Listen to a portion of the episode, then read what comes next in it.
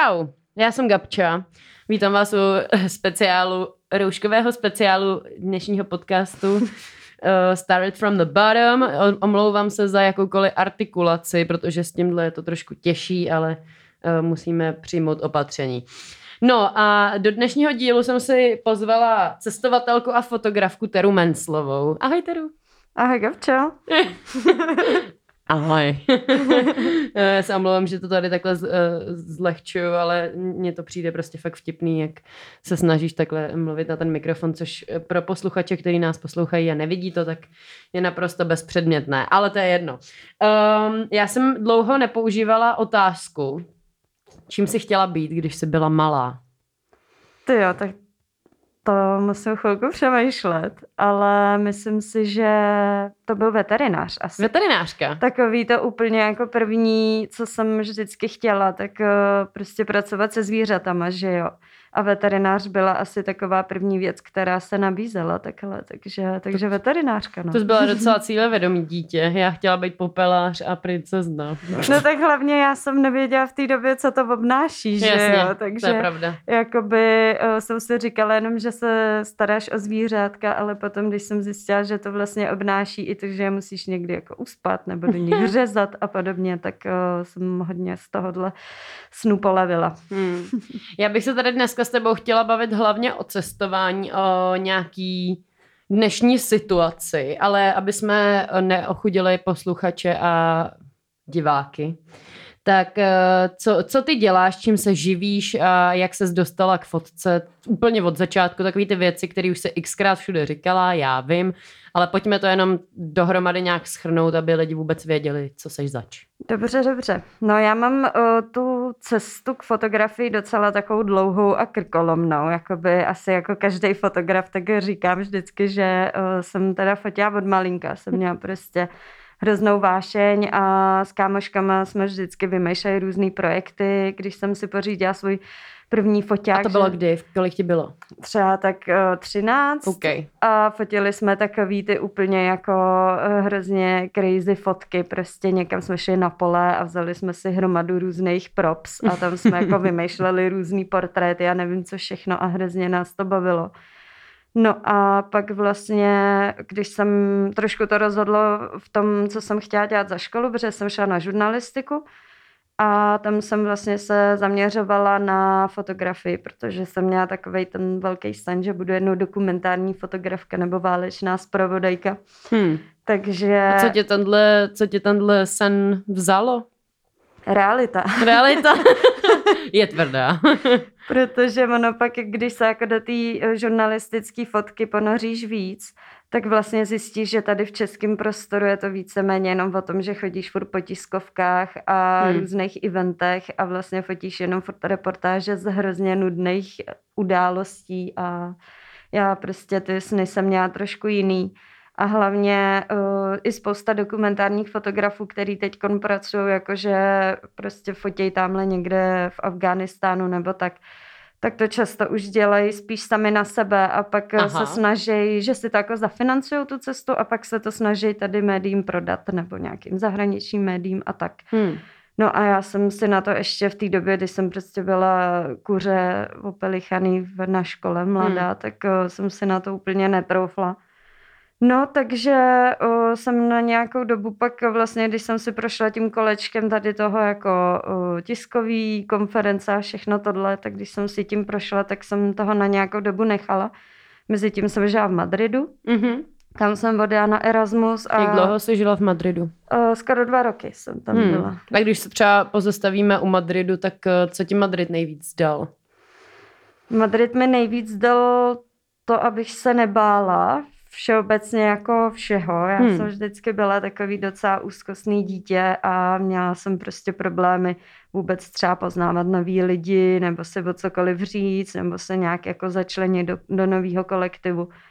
A Madrid byl v tomhle docela tvrdá škola, protože jsi najednou jako v novém městě a neumíš vůbec ten jazyk, nebo jako uměla jsem španělsky, tak jako nějaký základní fráze. A vlastně byla jsem uh, třeba v programu studijním, kde jsem byla jediná erasmačka, všichni mm-hmm. tam byli rodilí mluvčí, všechny uh, hodiny jsem měla ve španělštině, všechny svoje uh, spolubydlící na bytě jsem měla vlastně ze Španělska, takže tam jako ze začátku ta frustrace byla úplně šílená. Ale pak jsem se do té španělštiny nějak opřela a jako tím, jak jsem se do toho zakousla, tak mi přišlo, že pak najednou jsem prostě začala víc a víc jako si být jistá i v jiných ohledech a prostě jsem zjistila, že jsem schopná se o sebe postarat i sama takhle jako Někde daleko. jinde. No. Mhm. Super. A já jsem tě přerušila s tím fotografováním. Promiň, jak ses k tomu dostala, tak jsme se bavili o tom, že jsi šla na žurnu, kde jsi chtěla Mhm. studovat dokumentární fotografii a No, pak eh, jsem měla teda pauzu v Madridu a po návratu z Madridu, nebo ještě v Madridu respektive, jsem nějak začala víc jakoby dělat eh, sociální sítě, že mě začal víc bavit Instagram. Takže jsem vlastně se k fotce vrátila tím stylem, že jsem prostě chodila eh, venku s foťákem po ulicích a fotila jsem lidi, domy, věci, co mě bavily, místa, co jsem měla ráda. A díky tomu nějak jsem začala postovat víc na Instagram, začaly mi přibývat první followers a tam jsem se vlastně dostala k té fotce úplně najednou jakoby z jiného konce zase. Mhm. No a pak v návaznosti na můj Instagram, tak po návratu do Prahy mi jedna reklamka nabídla práci, že bych pro ně mohla fotit. Takže pak jsem dělala dva roky právě reklamní fotku, a jaký to bylo?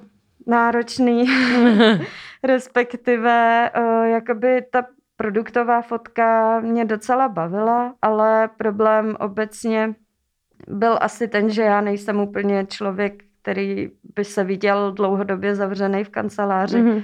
od 9 do 5 nebo do 6 a nehledě na to, že v době, kdy jsem v té agentuře dělala, tak eh, prostě pak byl i podstav lidí, takže já jsem vlastně měla pak eh, na bedrech mnohem víc práce, než bych reálně měla mít a prostě jsem tak jako, nevím, jestli úplně vyhořela, ale fakt mě to jako docela sejmulo psychicky a tak jsem si jednou řekla, že to prostě zkusím sama na sebe a od té doby už jsem se jako nevrátila nikam do zaměstnání. A co teď děláš? Co je tvoje náplň práce? Takže teď fotím, eh, zůstala jsem částečně u té reklamy, fotím hodně pro social, pro nějaký brandy takhle na sociálních sítích. A to funguje jak? Protože ty vlastně máš i svůj Instagram, díky kterému nějakým způsobem eh, se asi taky přivyděláváš. Jo, určitě. Kam fotíš taky ty fotky a ty brandy tě oz, uh, oslovují s tím, že chtějí ty tvoje fotky od tebe na tvém profilu. A pak to funguje i tak, že ti napíše nějaký brand, že chceme od vás fotky. Mhm, Jo. určitě. Buď takhle, anebo taky tím, jak jsem prostě žila dva roky v agenturním prostředí, tak jsem si udělala kontakty, Jasně. že jsem i prošla jakoby vlastně už na stáži nějakou agoškou a takhle, takže eh, jak jsem prošla jakoby různýma těmahle fázema, tak jsem si tam udělala kontakty, kdy pak ty lidi prostě si na mě třeba vzpomenou a, a takhle mi něco dohodí, nějakou Mhm. mm-hmm. zakázku třeba.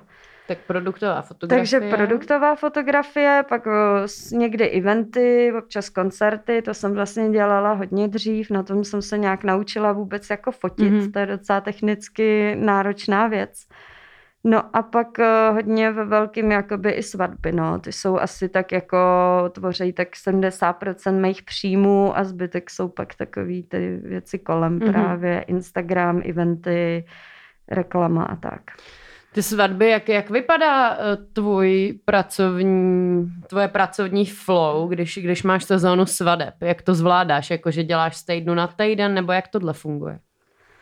No, je to docela náročný, protože já vždycky mám skoro celý to léto vybukovaný, což znamená, že prakticky každý víkend mám nějakou svatbu, někdy třeba i dvě, pátek, sobota třeba. Takže se to hodně takhle mění, každop, nebo jako pořád prostě jsem jakoby takhle v tom zápřahu. Takže to v praxi vypadá tak, že jakoby víkendy fotím a pak v týdnu dělám postprodukci. Mhm. Většinou to je tak tři dny práce na jednu svatbu. Pokud je menší, tak to zvládnu třeba za dva, ale je to prostě docela dost práce a ještě tomu předcházejí právě vždycky schůzky s těma nevěstama nebo s těma párama. Občas ode mě chtějí i předsvatební Mhm. focení, mm-hmm. takže je to jako docela záležitost na dlouho vlastně. Jasně. No. No a teď mě tak napadá, eh, existuje nějaký kritérium, podle čeho ty si vybíráš, s komu tu svatbu nafotíš, nebo ty lidi chodí jenom za tebou? Určitě existuje. Já tím, že mám hodně blízko k přírodě, což je asi vidět i z mýho Instagramu, tak uh, fotím především svatby, které jsou víc jakoby laděný tímhle směrem. To znamená, že jsou třeba někde na horách, ve stodole, na nějakém pěkném místě, na starém mlíně nebo, nebo nějak jako podobný podobný typ lokalit a vždycky jako lidi, co spíš to chtějí udělat dokumentárním stylem. Já nejsem úplně fotografka, která by ráda dělala inscenovanou fotografii. Mm-hmm. U těch svadeb mě spíš baví fakt tam zúročit ty moje nějaký reportážní zkušenosti a fakt jako udělat takový prostě ucelený dokument z celého toho dne a více soustředím na emoce, než na nějaký strnulý pózy. Mm-hmm. Takže to, to mě jako na tom baví, že vlastně uh, mám jenom klientelu, která mě je blízká, nefotím na zámcích, na radnicích, prostě. Takže se může stát, že za tebou někdo přijde, chceme od vás fotku, ty se zeptáš, OK, jak to bude vypadat tohle, tohle mm-hmm. a, a ty řekneš, pak já se omlouvám, ale tohle prostě fotit nebudu. Jo, většinou jako jim nějak tak mě sdělím, že si myslím, že na to nejsem úplně vhodný fotograf a doporučím jim třeba právě jakoby fotografy, který víc fotějí tady tenhle typ svadeb. Mm-hmm. Takže support se dodržuje u fotografů. Jo, určitě, jo? jakoby, nebo aspoň mně přijde, já mám možná trošku naivní představy v tom, ale ale že i mám jakoby takhle komunitu kolem sebe lidí, se kterými se vzájemně doporučujeme a sem tam jedeme na team building třeba v úvozovkách a tak, takže jakoby tomhle nemám vůbec problém doporučit někoho dalšího. Ty seš asi nejvíc známá tím, že právě fotíš krajinu a fotíš hodně, když cestuješ. Tak eh, pojďme se nějak pomalu přesunout k tomu cestování. Mě by zajímalo, kdy jsi v sobě objevila tuhle tu vášeň pro cestování. Tak já jsem jí tam možná měla asi někde hluboko zakořeněnou vždycky, protože si pamatuju, že už jako dítě jsem furt hrozně naléhala na rodiče, aby mě poslali aspoň někam na jazykový kurz a furt jsem chtěla někam jezdit, ale s našima to vždycky bylo spíš takový to jako Chorvatsko, Španělsko, Itálie, prostě někam se na deset dní vykydnout na Jasně. pláž a, a je domů. No, takže vlastně jsem jako do docela vysokého věku moc necestovala.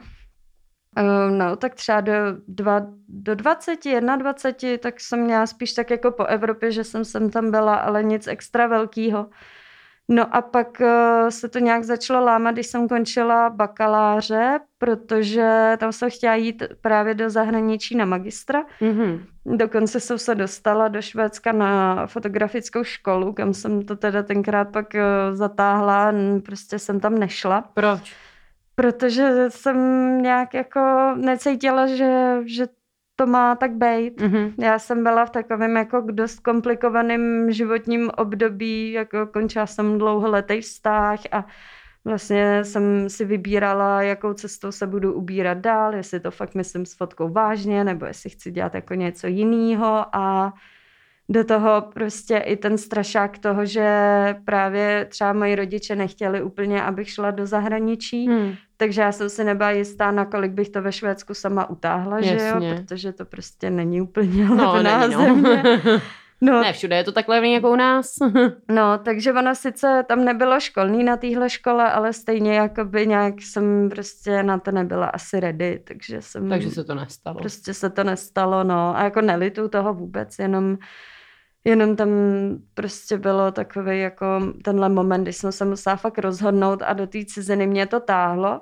Ale tak jsem si pak říkala, no tak prostě vědu jako někam jinam, tak aspoň zkusím ten Erasmus, ten mi bude podporovat škola, tam nemusím řešit to, že moji rodiče si moc nepřejou, abych někam jako daleko cestovala tak jsem odjela právě na ten Erasmus a tím se to nějak jako odstartovalo úplně. Já hmm. jsem teda před tím Erasmem ještě asi rok a půl předem, tak to jsem byla v Estonsku na skoro tři týdny na takovém projektu od Evropské unie Youth in Action, tak oni mají různé takhle programy, které jsou dělané pro studenty z různých evropských zemí. Ty se na ně můžeš přihlásit a když tě vyberou, tak jedeš. Mm-hmm, to Takže... je zajímavá informace určitě pro posluchače. Určitě. To je fajn.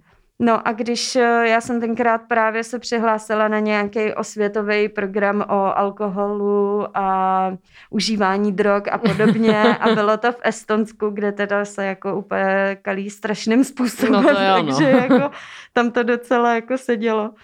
No a tam, tam to začalo jako úplně poprvé, že to byla taková moje první cesta fakt jako bez rodičů někam nebo bez partnera někam jako dál na delší dobu. A zamilovala jsem se tam do Španěla. S tím To je Špaň- hned, to chápu.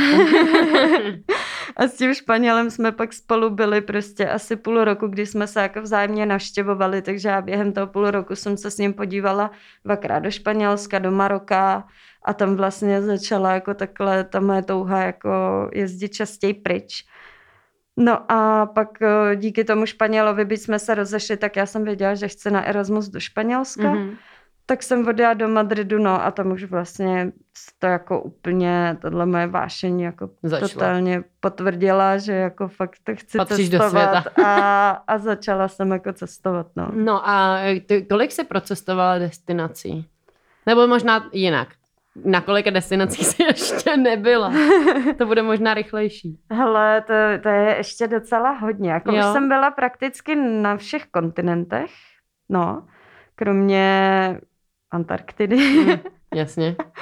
Takže, takže jakoby to už eh, kontinenty mám takhle zmáklý, ale těch zemí je pořád jakoby dost, co jsem neprocestovala, protože já jsem i ten typ člověka, co se rád vrací do míst, kde mu bylo dobře. Jasně. Takže třeba mám obrovskou lásku pro Skandinávii, Island a Norsko. V každé téhle zemi už jsem byla třikrát a prostě vím, že se tam budu zase vracet, protože prostě mě, protože to tam miluju a byť je to většinou jakoby dovolená, která by vyšla stejně skoro jako jet někam do tropu prostě Mm. v Karibiku, tak uh, já to tam jako z nějakého důvodu mám prostě ráda. A vlastně jsem nikdy úplně nebyla nějaký takový ten honič razítek nebo sběratel razítek do pasu a vlastně jsem nikdy ani nepočítala, jako v kolika zemích jsem byla. Pro mě to prostě nemá moc vypovídací hodnotu. I z hlediska toho, že pak je spousta lidí, co prostě jenom nějakou zemi jako projíždí autem třeba a Hmm. řeknou, že ji jako Že navštívili. A Mhm. pro mě prostě to cestování je víc o tom, že se fakt jako víc pohroužíš do té země, do té kultury a nějaký jakoby nějak, po nějakou dobu ji prostě čerpáš. No. Hmm. Takže, takže takhle to mám, no. To jsem se tě právě taky chtěla zeptat, co pro tebe vlastně znamená cestování, no, protože mám pocit, že spousta a kor mladých lidí, protože starým lidem je mi úplně jedno, co dělají, ať si jedou se válet na tři týdny do jednoho hotelu, mně je to jedno, to je fajn, ale Mhm. myslím si, že mladí lidi by měli mít nějakou touhu objevovat a nějakým Hmm. způsobem se dozvídat nové věci. A dost často mám pocit, že už se jako i právě to in- Instagramovou dobou stává to, že ty lidi někam jedou, tak si udělají fotku tady na tom místě, kde ji mají všichni a zajdou si tamhle, protože tam byli všichni. Jak ty tohle vnímáš, to- tohleto uh, cestování, kdy mám pocit, že ty lidi vyloženě jako jedou si nafotit content na Instagram, aby měli lajky. Hm. Protože zrovna vlastně to mě ještě napadá, že je dobrý říct, ty seš jedna z takových těch cestovatelek, která na tyhle místa taky chodí. No jasný. Ale určitě. chodíš tam třeba v 6 ráno, že jo? Kdy tam nikdo není, protože tě rozčiluje ten turismus, ty lidi všude. No, no, no. Tak jak se na tohle koukáš? Hele, uh, tak když jsem začínala s Instagramem, tak musím přiznat, že jsem tohohle byla velkou součástí a taky jsem si prostě uh, zaškrtávala, jakoby kam chci v daný zemi se podívat, jenom protože jsem tam viděla o tom tu hezkou fotku. Takže tohle jsem rozhodně byla součástí taky, ale čím jsem asi starší a čím toho mám víc procestovaného, tak už mě tohle nebaví a vlastně mě to začíná vadit, že najednou na Instagramu skoro jako nevidíš nic jiného než do kolečka pořád ty samý destinace. Hmm. A byť samozřejmě, jako já nikomu neberu to, že chce prostě vidět třeba velkou čínskou zeď, protože to musí to být prostě naživo úplně neskutečná paráda, prostě impozantní, jasně chceme to vidět, nebo Machu Picchu, že jo. Hmm. Taky když jsem byla loni v Peru, tak jsem tam prostě chtěla. Takže uh, to jako chápu, protože prostě tak dlouho jsi to třeba výdala v nějakých časopisech, na internetu, kdekoliv, že bys to místo chtěla zažít na vlastní Mhm. mm-hmm. kůži. Ale přesně jak říkáš, tak já už na ty místa nejezdím proto, abych, abych si tam jako udělala tu fotku a, a odjela, ale zase to potřebuji nějak jako načerpat. A přesně, abych si to místo užila, tak tam prostě nepojedu ve 12 dopoledne jako všichni, ale přesně třeba kolikrát stávám ve 3 ráno, abych se někam dostala s východem slunce, abych měla třeba na tom místě tu hodinku, kdy tam skoro nikdo není a kdy ho můžu nějak jakoby víc si užít a v klidu tam pobejt, protože mně přijde, že pak když tam jako akorát se tísníš s dalšíma milionama hmm. turistů, tak si to vůbec prostě neužiješ. No. A já nevím, mě to prostě už jako, to mi přijde, že se mi hrozně snižuje ten práh té tolerance jako jo. v tomhle ohledu, no. Že fakt už mi přijde úplně Čím myslíš, že je to způsobený? Je to tím, že i lidi občas prostě jako jsou bezohledný, hloupí, hmm. nebo čím? Mně právě to mi na tom vadí nejvíc, že už si všímám toho, že spousta těch destinací tímhle overturismem prostě trpí. Hmm. Že už to není jenom o tom, že uh, prostě pár lidí má na svém bucket listu, že chce vidět jeden konkrétní vodopád hmm. na Islandu, no, ale najednou to jsou prostě tisíce lidí. A prostě vede to k tomu, že třeba já tím, že jsem byla na Islandu za posledních, jako v horizontu posledních pěti let právě třikrát, tak to jakoby i s odstupem těch let můžu trošku porovnávat. A všímám si toho, jak čím dál tím víc jakoby se tam buduje, uh, budujou se parkoviště hned vedle vodopádu, že jo, kde tam máš prostě neskutečnou přírodu a najednou je tam prostě obrovský Beton. souvenir shop hmm. s islandskýma svetrama, plišovými koňma a do toho prostě miliarda aut a autobusů a turisti v žabkách, jak si to tam jdou fotit a zase jenom nasednou do autobusu a jedou dál a prostě já jakoby tady tenhle smysl cestování nechápu. Nechci ho odsuzovat z toho hlediska, že prostě pokud to někomu jako stačí, tak OK, ale já to prostě asi nikdy nepochopím hmm. tohle. No já jsem se právě dneska chtěla bavit i o nějakém jako dopadu cestování uh, na, na ty destinace, protože já sama jsem byla v Tajsku a byla jsem na jednu stranu strašně nadšená, a na druhou stranu úplně jako až v takový depresi z toho hmm. vlastně, jak to tam ty lidi zničej. No. Jak to tam prostě, tam se válejí petky na zemi, ale jako ne tři petky. Tam je prostě 150 petek vedle sebe a večer prostě ženská vejde a zapálí to. A takhle oni tam se s tím jako vypořádávají. A chtěla jsem právě i pohled člověka, který má procestovaných víc destinací, se pobavit o tom, jaký se myslí, že je jako ten základní problém, nebo jak to jako, jak to jako změnit. Dá se to jako nějakýma regulacema, nebo že budeme edukovat lidi, nebo... Mm-hmm.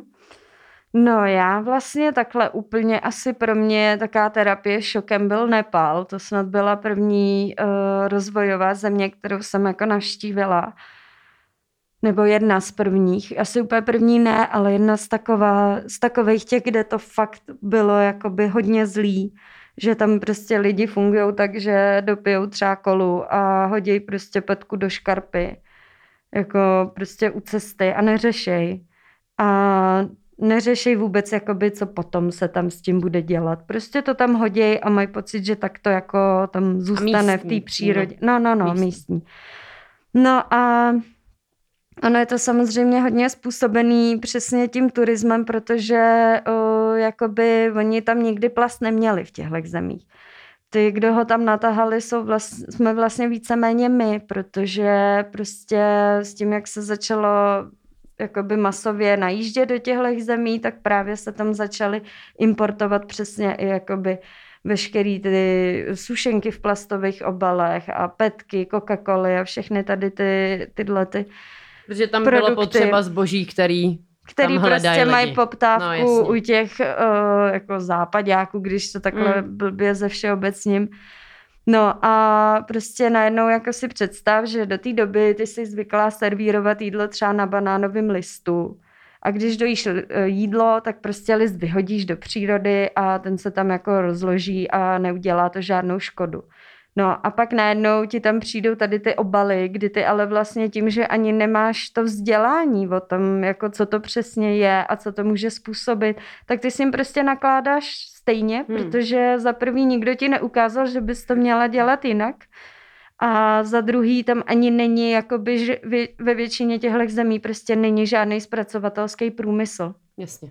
Takže jim vlastně prakticky ani nic jiného než to pálení prostě nezbývá, protože jako třeba Nepál prostě nemá zpracovatelský průmysl na plasty. Tam jako recyklace to vůbec neexistuje. To vůbec Cizí neexistuje a jako jednak, eh, no a za třetí hodně velký problém je i prostě ten obrovský rozdíl jako v nějaký, jako v těch sociálních třídách a ve statusu vlastně oproti nám, že jo.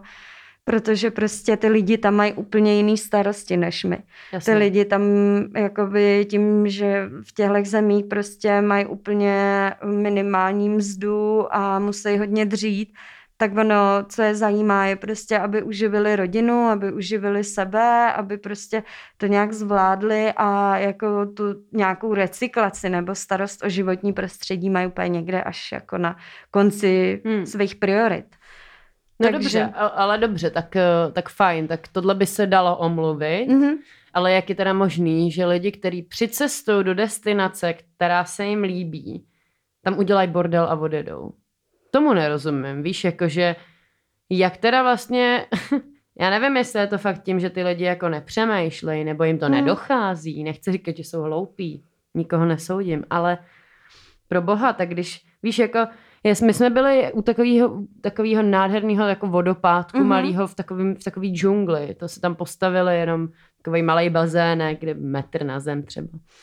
Přišli jsme tam a bylo to nádherný a najednou přesně vidíš, jak tam jsou zase kelímky, bordel, vajgly od cigár, dobře, to ještě nějak zvládnu přežít, OK. A říkám si, ah, proč pro boha, hmm. jako, nebo jsme byli v Národním parku a ty jdeš tím Národním parkem a vidíš všude odpadky. A ještě platíš jako za vstup hmm. neúplně malou částku a jdeš, jak je možný, že tam prostě jsou ty odpadky. Jak to je, já to nechápu. Víš, jako, jak proti tomuhle bojovat, jako jak, jak, mm, jak lidi přinutit, aby se chovali stejně jako doma. Hmm. Hele, já ti to řeknu úplně jednoduše. Prostě spousta lidí eh, je hrozně pohodlná a líná. A není to jenom o tom, že se nezodpovědně chováme v zahraničí, ale ono jako stačí se tady v Čechách projít po lese občas. Hmm. Že lidi si z toho dělají skládku, protože prostě než aby uh, řešili, že musí odvíz pneumatiky někam jinam a kovový odpad někam jinam a další tunu odpadu někam jinam, tak prostě vemou jeden pytel, hodí to do něj a prostě to hodí někam do přírody a hmm. nemusí se o to starat. Já jsem takhle byla svědkem, si pamatuju třeba tady jedna taková situace v Praze, to jsem kdysi byla s kamarádem na vyhlídce v Bohnicích, že jakoby tam je taková pěkná vyhlídka, odkud vidíš na Vltavu. No a Prostě tam bylo pár lidí, že jo, večer popíjeli, bylo to v létě, no a byla tam banda holek, který tam prostě seděli na dece, mohlo jim být tak kolem 20 a pili víno a měli tam brambůrky, nějaký takovýhle věci a prostě uh, po té hodině, co tam byli, nebo co my jsme tam byli, tak oni se zvedli, všechny odpadky tam nechali a odešli. Hmm a prostě tam nechali válet tři vypitý lahve od vína, miliardu papírových a plastových obalů a vůbec je to jako neštvalo. Hmm. A my jsme tenkrát samozřejmě šli jako uklidili to po nich, protože jsme si toho bohužel všimli až po cestě zpátky, ale jakoby když se ten člověk chová takhle i doma, tak hmm. jak potom chceš, aby se takhle choval i na, na návštěvě. Na, na návštěvě. Tam jako kor prostě mně přijde, že my máme furt tu mentalitu nastavenou, takže když je to tisíce kilometrů daleko, tak se nás to netýká. Hmm. To je přesně takový ty klasický argumenty, typu uh, lidi prostě tady řešejí brčka eh, v Tajsku místo toho, aby řešili naše problémy, ale ono jakoby ten dopad prostě má vliv i na nás. Hmm. To jako ničíme tu planetu, hmm. to není jenom tak, že tamhle někdo vyhodí petku, jako jo, tisíce kilometrů od nás a nás se to vůbec nedotkne, tak to prostě není jako žijeme na té planetě společně a, a tak bychom to taky měli brát, že jo. Hmm. Jak dlouho ty cestuješ? No, zhruba tak šest let, jako aktivně hodně, hmm. že fakt uh, poslední tři roky jsem to měla docela, to bylo takový asi nejintenzivnější, že fakt každý měsíc jsem většinou někde byla. Nebylo to nutně vždycky teda mimo Evropu, ale, ale hodně jakoby buď do hor, anebo pak třeba na nějaký tří týdenní výlety někde jako mimo. Hmm. A za tu dobu pozoruješ ty přesně nějakou změnu toho dopadu vlastně člověka na ty místa, který si procestovala?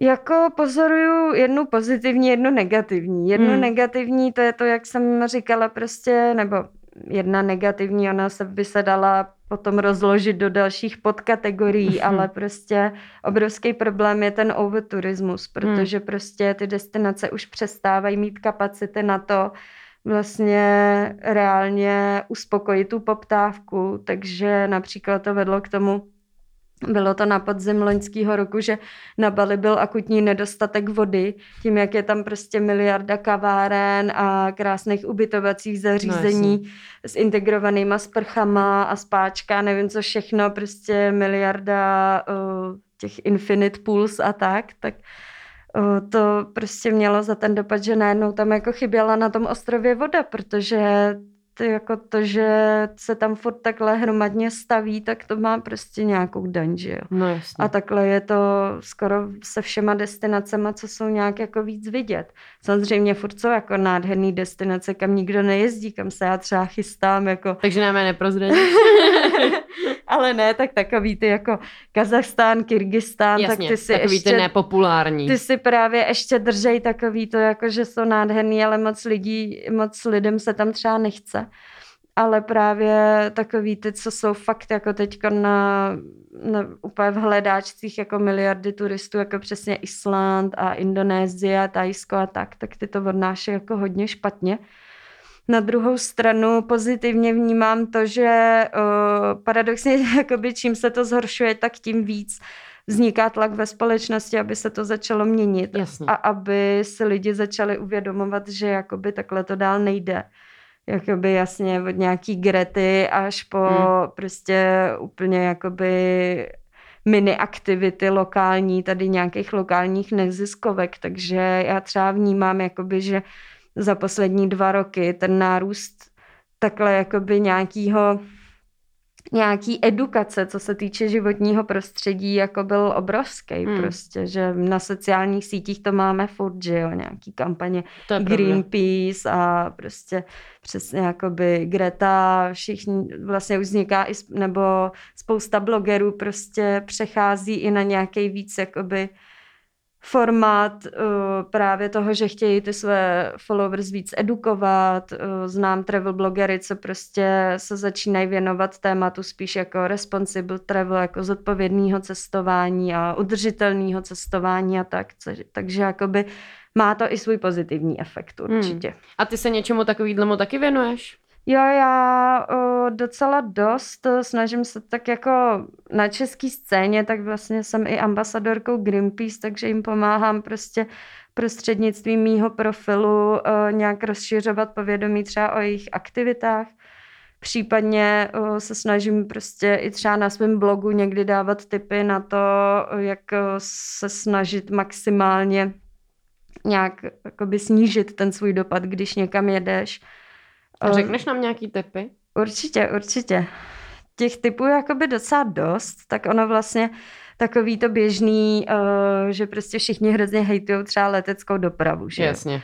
No, tak uh, u letecké dopravy to samozřejmě začíná svým způsobem, ale zase bych chtěla jenom tady říct, že to vlastně není úplně až tak hrozný démon, jak uh, to všichni vykreslují. Je to jako hodně velký problém, ale třeba jakoby co se týče podílu nějakých jakoby skleníkových plynů a CO2 v atmosféře, tak oproti třeba živočišný hmm. výrobě, tak je to úplně zanedbatelný. Je to asi no. na osmém místě, jsem koukala podle nějakých statistik, jakože vlastně no. fakt mě překvapilo, jak hrozně moc dole to je. Nej, nejdřív je hovězí, pak je mlíko, pak, je, pak jsou vajíčka, mám no, pocit. No, no, no, no. Pak je ještě něco a fakt jako docela dost dole no. je ta doprava. Já jsem právě kdysi poslouchala jeden tak TED Talk, taky s jedním aktivistou a ten říkal, že vlastně živočišná výroba třeba vydá za to, co veškerá doprava na světě dohromady, hmm. takže jakoby to už o něčem svědčí. Každopádně samozřejmě čím víc člověk může omezit e, lete, lítání, tak tím líp což znamená, že například v Evropě já už prakticky vůbec jako snažím se úplně co nejméně lítat. Hmm.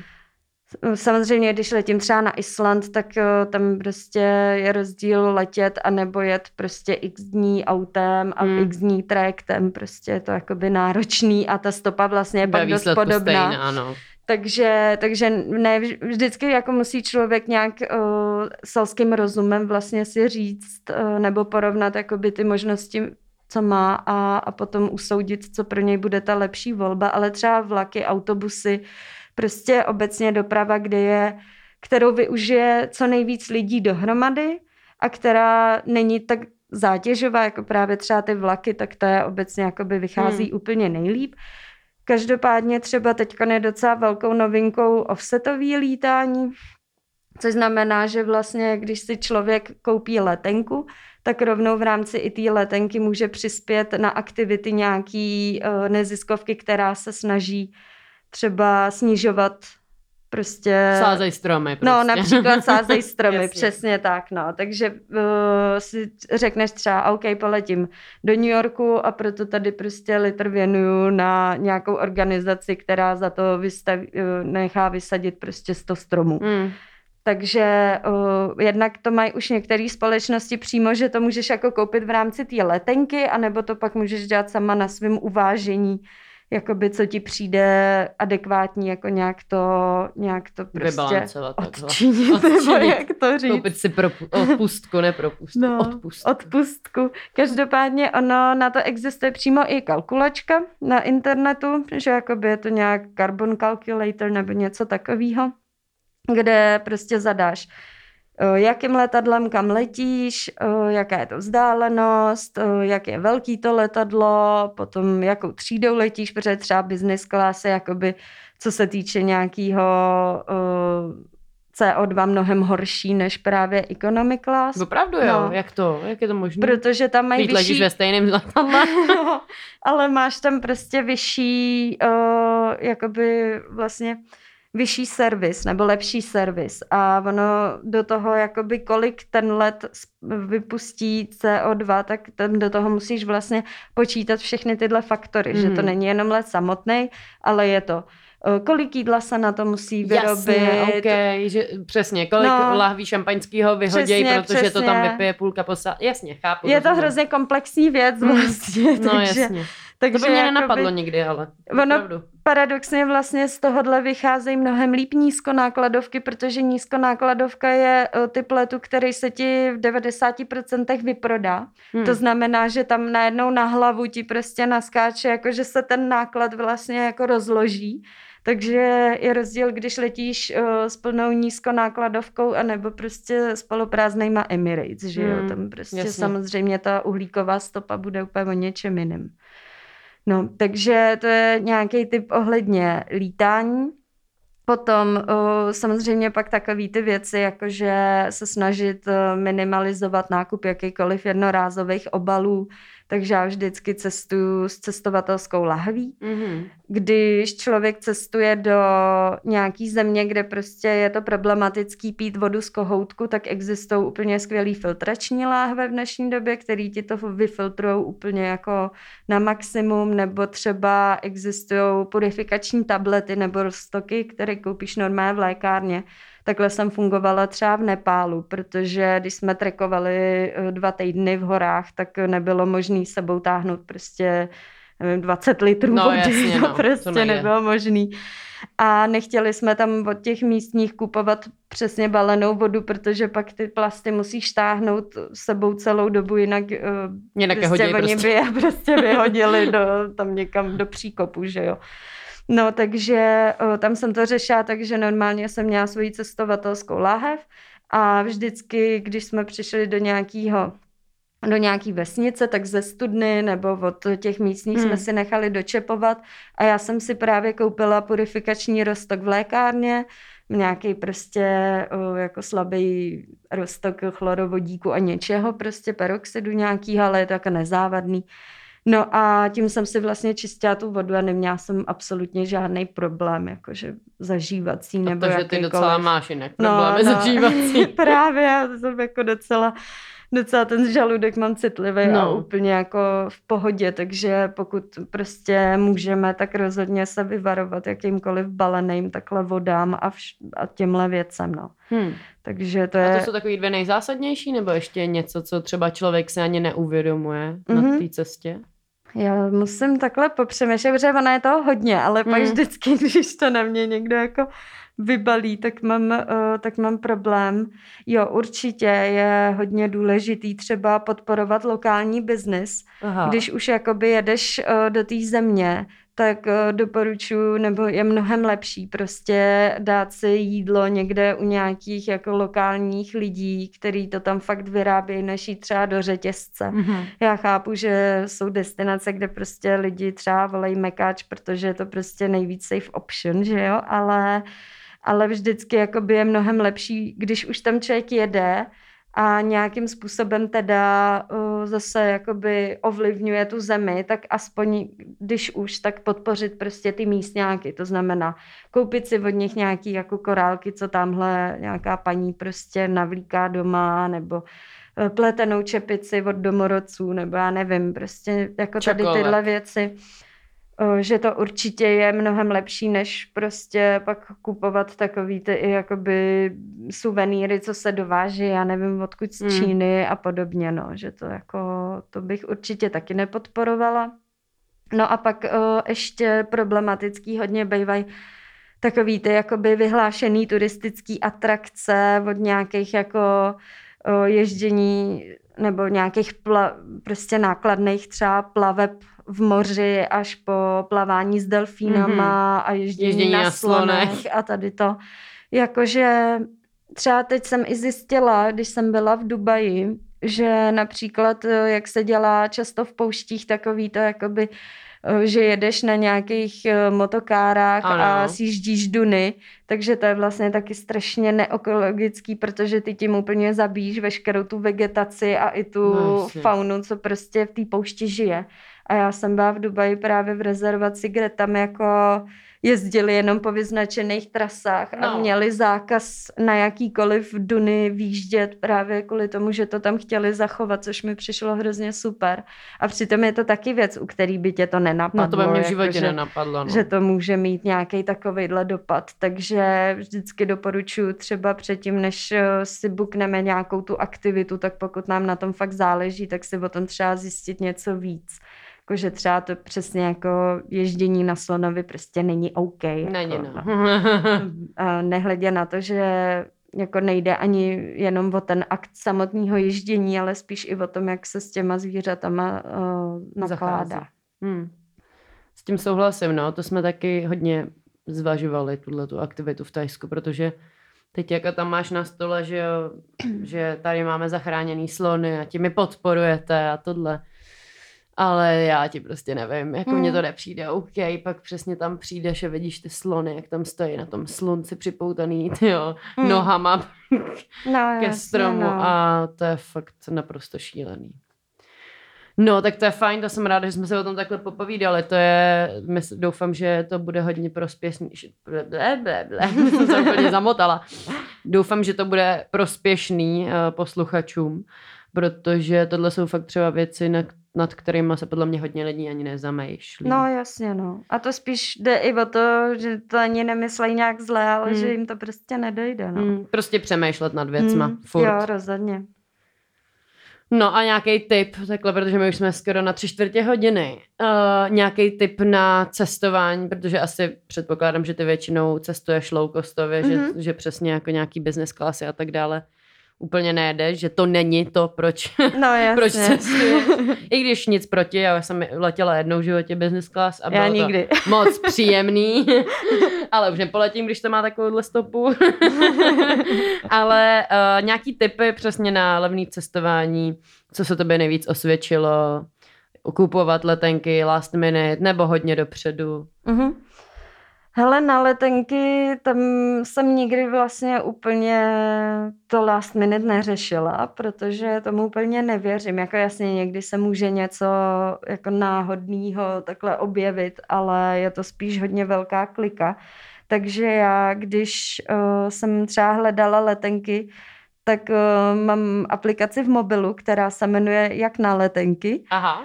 A je to, tuším, od portálu Cestuj levně. A je to skvělá aplikace v tom, protože ona sbírá prostě nebo schromažďuje nabídky ze všech možných portálů. Takže tam člověk najde prostě nabídky z letušky, z Pelikánu, z Cestuj levně, eh, tady ze všech prostě, nebo zaleď si a podobně. Takže ze všech tady těchto portálů slevových, kde bývají akce na letenky, tak to vlastně máš v jedné aplikaci, tudíž Jasně. nemusíš prostě projíždět miliardu portálů, ale máš to v jednom. Takže tam často jsem třeba koukala takhle na ty akce. A snažila jsem se prostě, třeba když tam zrovna byla nějaká destinace, kterou jsem se dlouho chystala, tak jsem si ji koupila. Nebo když jsem naopak chtěla do jedné konkrétní destinace v nějaký konkrétní termín, tak tam zase na Skyscanner jsem si vždycky nastavila hlídače ceny. A Mhm. To je hrozně super věc, protože ono to tam, tam zadáš prostě na tom webu, kam chceš letět, zhruba v jaký termín a dáš jim mý e-mail a oni ti pak každý den vlastně posílají update ceny. Takže pak se mi občas stalo, že jsem to takhle měla nastavený třeba měsíc a během toho měsíce najednou to v jeden den nebo o dva dny to prostě spadlo třeba o dva tisíce, tak mm-hmm. pak Mhm. jsem ji jako koupila v ten moment. Takže to je určitě taky dobrý hack tohle. Pak bývají, uh, jak se říká Travel Tuesday, tak eh, bývají levnější letenky uh, vždycky v úterý, nějak, jakoby, tak nějak kolem prostě půlnoc až, až ráno, Hmm. nebo jako říká se to. Zase záleží asi hodně na destinaci, ale vím, že dřív jakoby byl tady tenhle hack, že lidi hodně chodili jako koukat na letenky v úterý. Takže, ale To jsem ani se- nevěděla. Mně jako s- dochází logicky, že v pátek, sobotu, neděli, kdy lidi mají čas na to si na No, to no, no. sednout, to bude nejdražší. Hmm. Vždycky jsem čekovala třeba pondělí, ale u- No. v v úterý o půlnoc. A nebo obecně jako brzo ráno třeba koukat na letenky se taky docela vyplatí, mi přijde, nebo jako vždycky to nějakým způsobem prostě bylo levnější, ale jako nejsem vůbec žádný expert na, Hmm. na levné letenky, spíš tady to jsou nějaký moje typy, jaký já jsem používala. No a pak co se týče dalšího šetření, tak uh, já jsem prostě takovej ten pankáč, že když uh, se může spát někde třeba venku nebo v autě, tak to prostě ráda Uděláš. udělám. Mhm. Takže samozřejmě záleží zase, když jedeš prostě do národního parku někam, tak tam to jako je často nemyslitelný a hrozí ti velká pokuta, ale v Americe například, když jsme prostě cestovali, tak jsme zjistili, že u Walmartu se dá přes noc parkovat beztrestně prostě cel, jako po celou dobu. Takže jsme prostě zaparkovali ve městě u Walmartu, tam jsme přespali v autě a pak druhý den jsme jeli dál a takhle jsme to jako pankovali. Určitě uh, je dobrý třeba pak i využívat různé takové ty služby jako couchsurfing. Mhm. Tam si myslím, že A nebojíš se toho? Mm, jako uh, asi po mých zkušenostech nebo i zkušenostech mých kamarádů, tak bych se přes couchsurfing neubytovávala sama, Jasně. anebo případně jenom u holky. Mhm. Protože samozřejmě pak je to ošemetný, že často prostě si chlapi zvou holky domů a něco od nich očekávají. No jasně. Znám takhle miliony případů prostě i od mých kámošek, že jako přišla k týpkovi na poku, nebo jako do bytu A on jí řekl, no tady máme prostě společnou postel, tam budeme spát, že jo. To Úplně brdě. cizí člověk, jako a no, je to, je to dost ošemetný, ale vím, že takhle jako pořád uh, hodně mých známých takhle cestuje a fakt uh, s tím nemají absolutně jako problém, když to je ale prostě nějakým způsobem jakoby třeba u holky.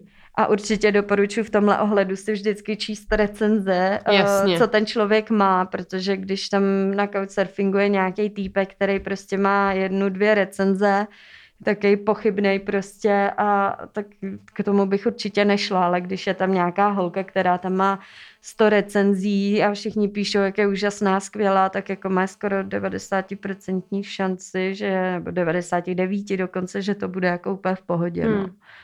Pak je samozřejmě uh, takový to jako jezdit stopem a tak. To se upřímně že, uh, jako přiznám, že já nikdy stopem moc nejezdila.